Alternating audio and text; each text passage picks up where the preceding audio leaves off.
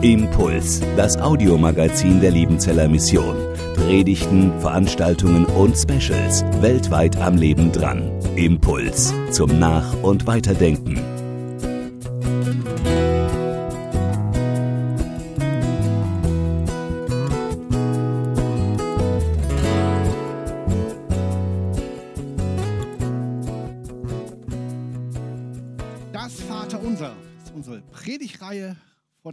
Wochen sind wir mit dieser Reihe gestartet.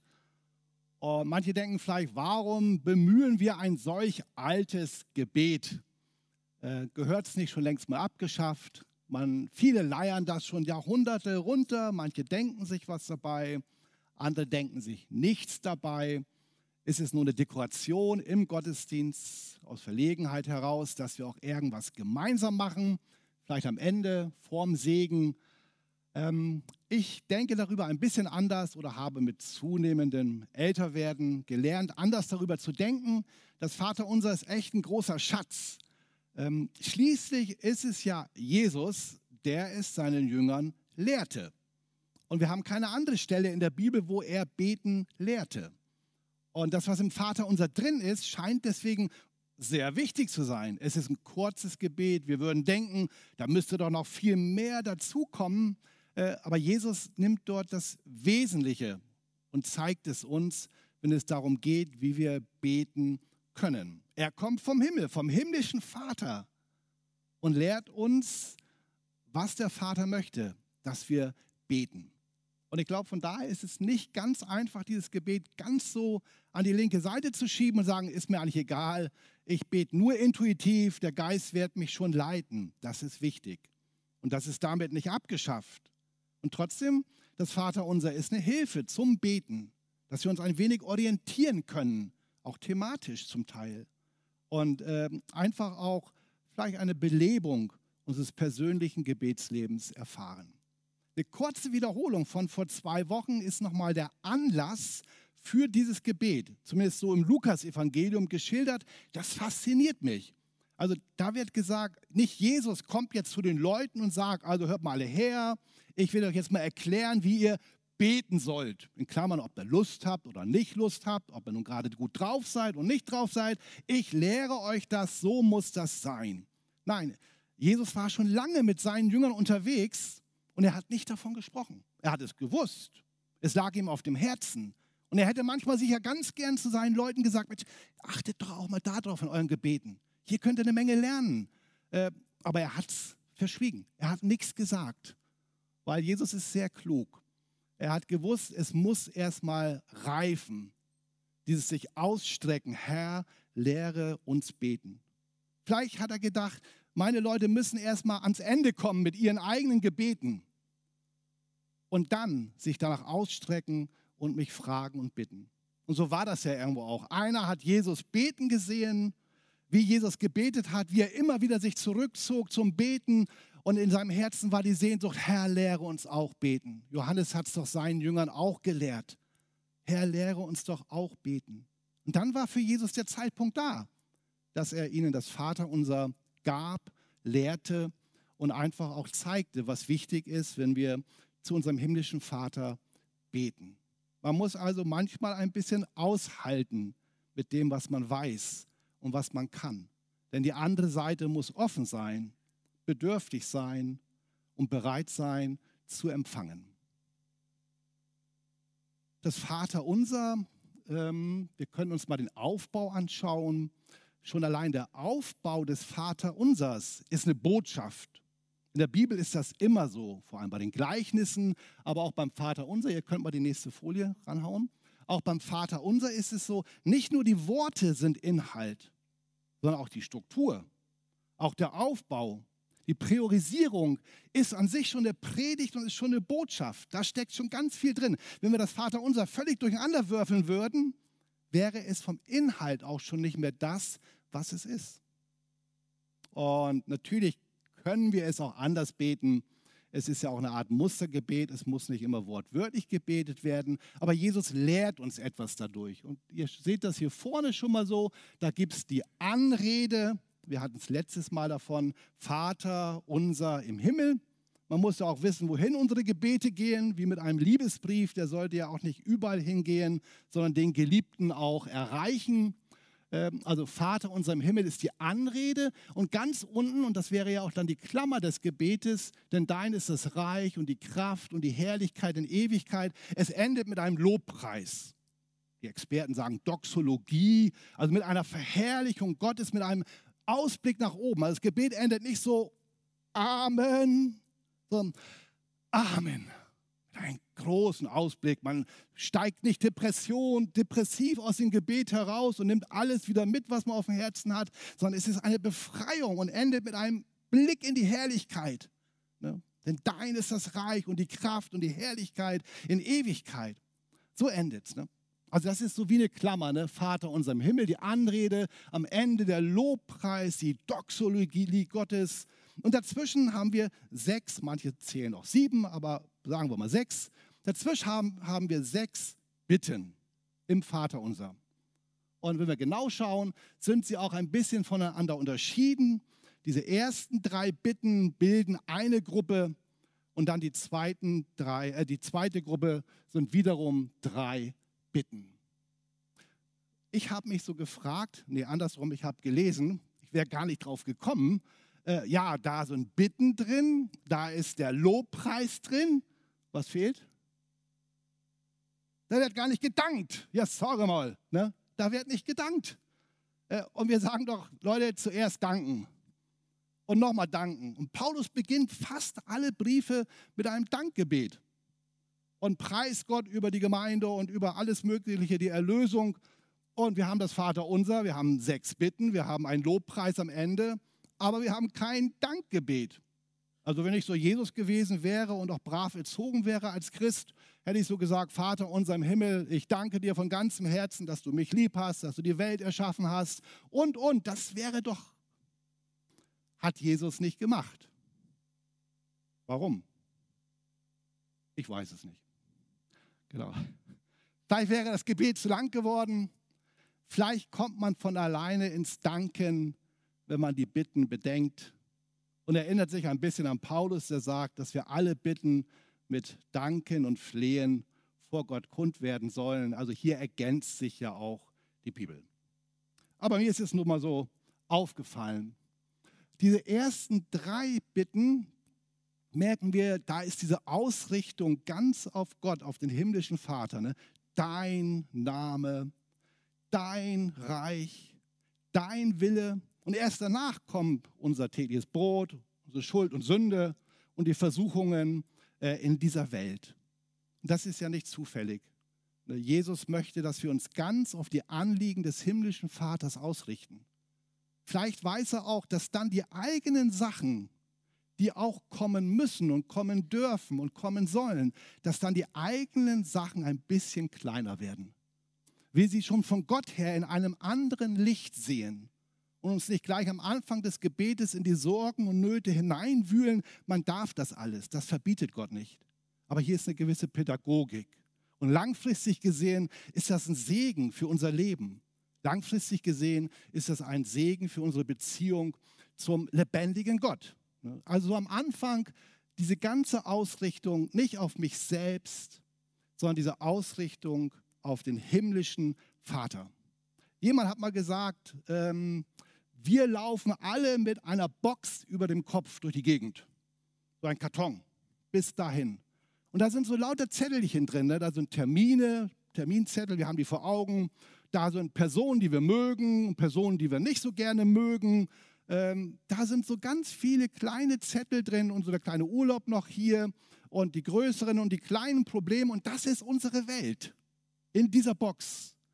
Und glaubt mir, mit dem Älterwerden wird diese Box nicht größer. Sie wird immer enger, sie wird immer enger. Sie wird immer enger und reduziert sich immer auf immer wenigere weiße Zettel, die aber immer größer werden. Krankheit, Gesundheit, Kur und so weiter. Am Ende haben wir noch so ein, zwei Riesenzettel. Und mit diesem Gebet kommt Jesus und nimmt uns diese Box mal vom Kopf runter und sagt, boah, schaut doch mal in die Weite Gottes. Boah, es geht um seinen herrlichen Namen es geht um sein Reich, um seine Königsherrschaft. Es geht um seinen wunderbaren, perfekten, guten Willen. Gott will euch hineinnehmen in seine Pläne. Er will, dass dein Herzschlag in den Herzschlag Gottes hineinkommt.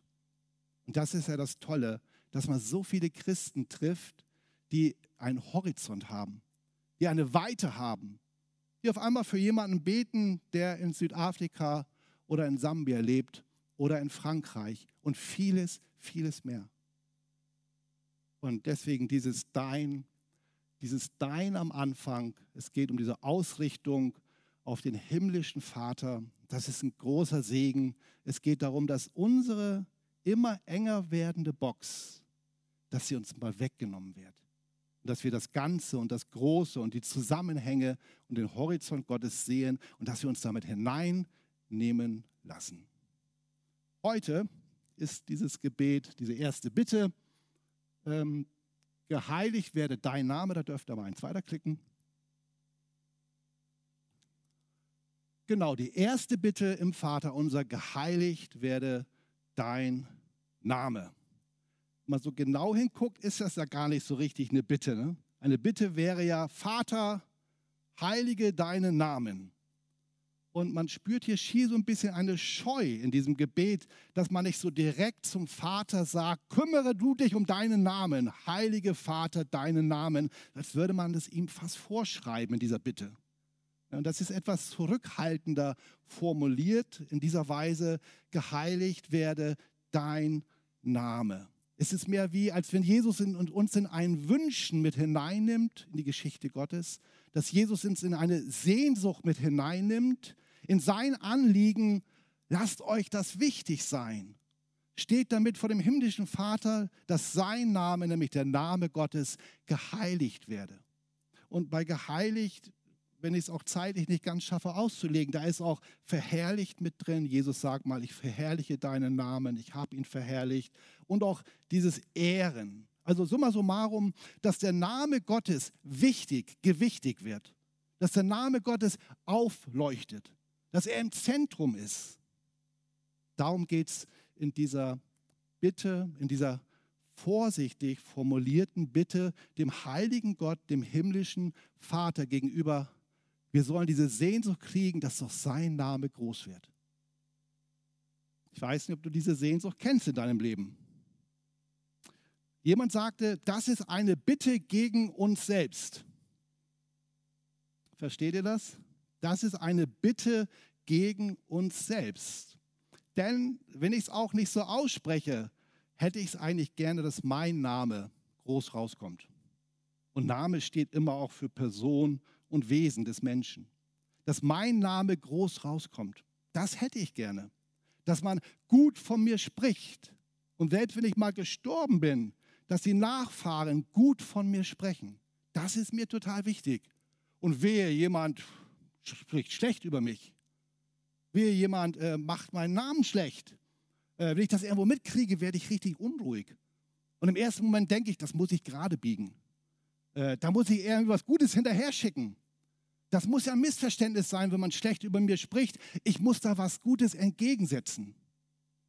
Ich glaube, Martin Luther würde sagen, wenn jemand schlecht über mich spricht, wenn der alles wüsste von mir, würde er noch viel schlechter über mich sprechen. Da ist doch was dran, ne? Warum sind wir so empfindlich? Warum sind wir so eitel? Warum sind wir so sehr dahinterher, dass wir und unser Name so aufpoliert ist und glänzt in dieser Welt. Wäre das nicht eine richtige Befreiung, wenn es uns darum geht, dass Gottes Name groß rauskommt? Wenn es um seine Ehre, um seine Herrlichkeit, um seinen Namen geht, was wäre das für eine Befreiung? Wir würden uns manche Kämpfe, manche Sorgen, manche schwere Gedanken würden wir uns ersparen. Und das weiß Jesus und er sagt, geheiligt werde dein Name. Wir tendieren, und deswegen dieses Gebet gegen uns, weil wir tendieren dazu, dass wir uns in den Mittelpunkt setzen. Ich habe mir gedacht, es ist wie in einem schönen Restaurant. Wir nehmen Platz am Tisch und der Kellner kommt und gibt uns die Speisekarte, was wünscht die Dame zu essen, was wünscht der Herr zu trinken? Und dann zischt er auch wieder ab, dann kommt er mit den tollen Sachen, wir genießen es, mehr oder weniger, ob das dann auch hingehauen hat und am Ende fragt er noch freundlich, hat es geschmeckt? Und wenn es gut war, geben wir auch ein Trinkgeld. Und dieser Bediener ist bei ganz vielen Gott. Diese Rolle haben wir ihm zugeschrieben. Und wir sitzen da am Tisch. Und er hat dafür zu sorgen, dass unser Leben gelingt. Er hat dafür zu sorgen, dass es uns gut geht. Er hat dafür zu sorgen, dass mit der Familie alles klappt. Und, und, und, wie so mit einer Karte, wo wir anstreichen und Gott flitzt los und flitzt hin und flitzt her und es schmeckt mal besser, mal schlechter. Und am Ende, wenn das Restaurant nicht gefällt, gehen wir vielleicht oder manche, und das wäre sehr schlimm, in ein anderes Restaurant. Wir sind nicht die Mitte, um die sich alles dreht. Hört sich psychologisch ungesund an, ich weiß. Aber es ist so befreiend, durch diese dreimal dein und dein Name werde geheiligt. Es ist so befreiend, Gott in die Mitte zu setzen und er ist ja die Mitte. Wir, wir, wir sind um Gott herum als die, die ihm gehören. Er ist nicht der, der um uns kreist und alles zu erfüllen hat, wie wir es uns vorstellen. Geheiligt werde dein Name. Geheiligt werde dein Name ist nicht ganz einfach auszulegen. Gott ist heilig. Name steht für Wesen. Und ähm, wenn Gott seinen Namen heilig heiligen soll, dann bedeutet das, dass er sein Wesen sichtbar machen soll in dieser Welt. In diese Richtung lässt sich das deuten, auslegen. Gott ist heilig, er ist rein, er ist nicht vermischt mit den Dingen dieser Welt. Ähm, er ist ganz der Vater, ganz nah, aber er ist auch der ganz andere. Und gerade wenn wir Bibel lesen, merken wir das. Und ähm, diese Heiligkeit Gottes, sein Wesen, soll nun in diese Welt hineinkommen und sichtbar werden. Das ist dieses geheiligt werde dein Name. Und da kommen wir nun trotzdem auch ein bisschen wieder auf uns zu sprechen. Äh, selbst wenn es heißt, Gott soll seinen Namen heiligen, dürfen wir sagen oder fragen, wie denn? Und da kommen wir auf uns zu sprechen. Er heiligt auch seinen Namen durch die, die zu ihm gehören. Das lässt sich dann nicht mehr trennen. Ihr seid heilig, äh, ihr, äh, ich bin heilig und ihr sollt heilig sein, heißt es in der Bibel. Also das Wesen Gottes, wenn Gott seinen Namen heiligt, das Wesen, die Art Gottes soll an seinen Kindern, an seiner Gemeinde ein Stück sichtbar werden. Seine Weisheit, seine Liebe, seine Barmherzigkeit, seine Wahrheit, äh, seine Treue. Und deswegen tragen wir ein Stück dazu bei, ob sein Name geheiligt wird oder verunehrt wird. Ich werde dieses Schild, das man nicht sieht, ich werde es nicht los. Dort steht Jesus Christus drauf. Oder heilig dem Herrn. Nicht nur bei den Priestern im Alten Testament, sondern auch bei uns, die wir Jesus gehören. Und wohin ich gehe und wo ich lebe, ich werde es nicht los. Auch wenn Menschen es nicht sehen, ich selber es nicht sehe, es ist dort. Und das, was ich tue und lebe, ist immer auch ein Stück, fällt ein Stück zurück auf meinen Erlöser und Herrn, auf meinen himmlischen Vater. Wir kennen das von der Familie her.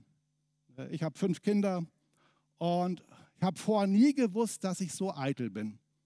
Ich habe gedacht, also meine Kinder, die müssen was erreichen. Aus meinen Kindern muss was werden. Sie sollen auch einigermaßen gut aussehen. Äh, und da sollen aus der Schule nicht die Beschwerden kommen. Und dann fragt man sich manchmal, geht es mir jetzt nur um das Wohl meiner Kinder oder geht es auch um mich? Denn was meine Kinder tun und leben, fällt auch auf meine Frau und auf mich zurück. Es sind unsere Kinder. Sie tragen unseren Nachnamen. Und das, was sie leben und tun, äh, ist ein Ausdruck der Eltern. Und manchmal sagen wir selber, wenn wir Kinder erleben, die ach, also nur Käse machen oder jede Woche eine Sechs nach Hause bringen, dann sagen wir immer, was ist denn bei denen zu Hause los? Was müssen denn die für Eltern haben? Äh, es fällt zurück auf die Eltern. Und es geht Gott nicht anders. Also was für ein Risiko Gott mit uns eingibt, eingeht, indem er seinen Namen auf uns legt, auch in der Taufe auf den Namen des Vaters, des Sohnes und des Heiligen Geistes. Und dann guckt man, wenn ein Mensch sich für Jesus entschieden hat, dann guckt man. Bei den Antiochiern finde ich das toll in der Apostelgeschichte. Da wird das erste Mal gesagt, man nannte die Jünger Christen. Und diesen Namen haben Christen nicht erfunden. Das wäre auch gar nicht gut, wenn sie sich den selbst gegeben hätten, sondern die Leute drumherum haben sie eine lange Zeit beobachtet und irgendwann überlegt, ja, was schimmert denn bei denen durch? Und sie haben dann nicht gesagt, das sind vom Gang her die Liebenzeller, vom Beten her die vielleicht Charismatiker. Äh, das ist nicht durch, sondern sie haben durchgeschimmert bei den Antiochiern ist Christus. Ist das nicht toll? Da haben sie gesagt, dann nennen wir sie Christen. Das ist es. Ne? Gottes Heiligkeit, sein Wesen, was alles dazugehört, das möchte in uns und durch uns sichtbar werden. Nicht in Perfektion, das kriegen wir gar nicht hin. Aber seine Liebe und Vergebung und Gnade eben auch. Und so wird sein Name geheiligt. Und das sich bewusst zu machen, ist eine Herausforderung, aber eine Befreiung. Ich lebe für den Herrn aller Herren. Wenn es im Neuen Testament Texte gibt und auch im Vater unser, dann gibt es manchmal auch so Schlüsseltexte, die diesen Text erklären. Und der Schlüsseltext zu dieser Bitte steht im Hesekiel Kapitel 36. Das ist der Schlüsseltext. Und den hat auch Jesus sicher auch vor Augen gehabt. Und wir wollen den mal hier miteinander lesen. Darum sollst du zu dem Hause Is, Entschuldigung, denn ich will meinen großen Namen, der vor den Heiden entheiligt ist, den ihr unter ihnen entheiligt habt, wieder heilig machen. Und die Heiden sollen erfahren, dass ich der Herr bin, spricht Gott der Herr wenn ich vor ihren Augen an euch zeige, dass ich heilig bin. Denn ich will euch aus den Heiden herausholen und euch aus allen Landen sammeln und wieder in euer Land bringen. Und ich will reines Wasser über euch sprengen, dass ihr rein werdet. Von allen, aller eurer Unreinheit und von allen euren Götzen will ich euch reinigen. Und ich will euch ein neues Herz und einen neuen Geist in euch geben. Das ist der, der Schlüsseltext. Er fällt, wenn wir auch davor die Verse noch gelesen hätten, fällt einem wirklich auf, dass oft von geheiligt und heilig die Rede ist. Der Name Gottes heilig, geheiligt oder entheiligt. Und wenn ich das kurz erklären kann, die Situation ist hier wirklich äh, damals, als Israel im Alten Testament weggeführt wurde aus dem Land Israel. Es geht sicher in Etappen das wären jetzt Details, aber weggeführt wurde und dann äh, in die babylonische Gefangenschaft, wie man sagt, geführt wurde. Und Hesekiel spricht hier im Namen Gottes und er sagt sozusagen, okay, ihr wart im Land Israel als erwähltes Volk Gottes. Gott hat euch in ein Land geführt mit Milch und Honig. Sein Name ist über euch ausgerufen und in alle Lande hinein. Und dann sind sie so gottlos geworden, haben andere Götter angebetet, haben sich betrogen, sich von Gott abgewandt, Mord und Totschlag, alles, die ganze Palette. Und Gott, der himmlische Vater, hat das über Jahrhunderte mit angesehen und gearbeitet durch seine Propheten. Und selbst Gott hat es nicht geschafft, seine Kinder zum Guten zu erziehen. Ja. Aber was in den Augen der Völker dann war, ist, was hat denn dieser Gott für ein Volk? Oder andersrum, was muss denn das für ein Gott sein, der so ein Volk hat? Das es schlimmer treibt als die Heiden. Was muss das für ein Gott sein? Und damit war der Name Gottes entheiligt. Seine Heiligkeit, sein Wesen spiegelte sich nicht mehr in seinem Volk wider. Was muss das für ein Gott sein? Und dann musste Gott ja überlegen, wenn ich es mal so ausdrücken darf, was mache ich denn da jetzt? Lasse ich das ewig so laufen? und meinen Namen entheiligen und damit auch den Völkern die Chance wegnehmen, diesen Namen irgendwann mal anzubeten, umzukehren. Was mache ich denn da jetzt? Und da hat Gott sich vielleicht für das kleinere Übel, ich weiß es nicht, entschieden, hat gesagt, ich muss sie aus dem Land rausbringen. Ich werde die Babylonier schicken, vorher auch schon mal die Assyrier, Assyrer im Nordreich. Ich muss fremde Kriegsheere schicken, die das Volk besiegen, die Jerusalem vernichten, den Tempel und sie wegführen in die babylonische Gefangenschaft, damit doch zumindest alle Welt sieht, und das lässt ihr Gott auch nicht durchgehen, was sie da machen. Und Gott seinen Namen wiederherstellen möchte. Aber das passierte eben auch nicht. Sondern in der Fremde waren die Babylonier und andere, die heidnischen Nachbarn, wieder am Reden und sagten, was muss denn das für ein Gott sein, äh, der mit seinem Volk nicht zurechtkommt? Was muss denn das für ein Gott sein, dessen Volk in alle Lande zerstreut wird und es nicht schafft, im Besitz des Landes Israel zu bleiben? Was muss denn das für ein Gott sein? dann stand Gott wieder an dieser Stelle. Und, und, und wie kann sein Name heilig sein? Geheiligt sein? Wie kann sein Name über alle Götter sein, den man anrufen möchte, weil in keinem anderen Namen Heil und Rettung ist? Was macht man denn da? Und dann ist hier diese Prophezeiung, und das ist ja dann auch eingetreten, dass Gott sein Volk befreit mit mächtiger Hand, sozusagen auch wieder aus, diesmal jetzt nicht Ägypten, da war das Thema ähnlich, sondern aus der babylonischen Gefangenschaft und zurückbringt in das Land Israel. Und zum Teil dauert das ja bis heute noch an.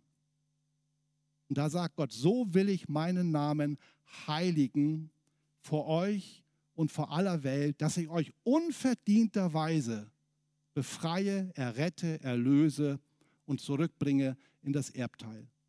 Und da kommen wir wirklich, mal abgekürzt gesagt, ganz tief ins Neue Testament wenn wir fragen, was heißt es denn, geheiligt werde dein Name? Da kommen wir ganz tief ins Neue Testament und wir stehen da wirklich vor Jesus.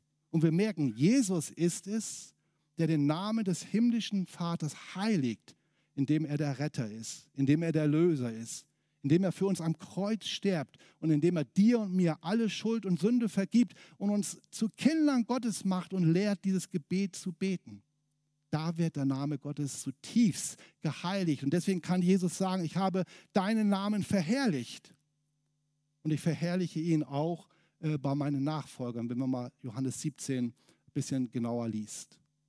Dieses Gebet, geheiligt werde dein Name, wo es um die Ehre Gottes geht und um die Anrufbarkeit und dass Menschen durch diesen Namen gerettet werden möchten. Wenn es darum geht, dieses Gebet führt uns zu Jesus Christus und zu dem, was er getan hat.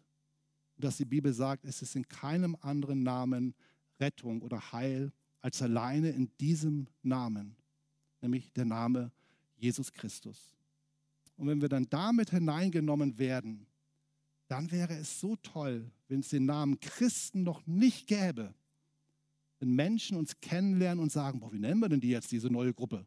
Ne, wie, wie, nennen wir denn die? Ne? Äh, und sie sagen würden, wir nennen sie Christen. Dann ist der Name Gottes geheiligt. Das wünsche ich uns und das dürfen wir dem himmlischen Vater hinlegen und bitten, Vater unser im Himmel, geheiligt werde dein Name. Amen. Impuls ist eine Produktion der Liebenzeller Mission. Haben Sie Fragen? Würden Sie gerne mehr wissen? Ausführliche Informationen und Kontaktadressen finden Sie im Internet unter www.liebenzell.org. Die Liebenzeller Mission produziert ebenfalls das Fernsehmagazin Weltweit am Leben dran. Informationen zur Sendung und zum Empfang gibt es unter www.weltweit-magazin.de.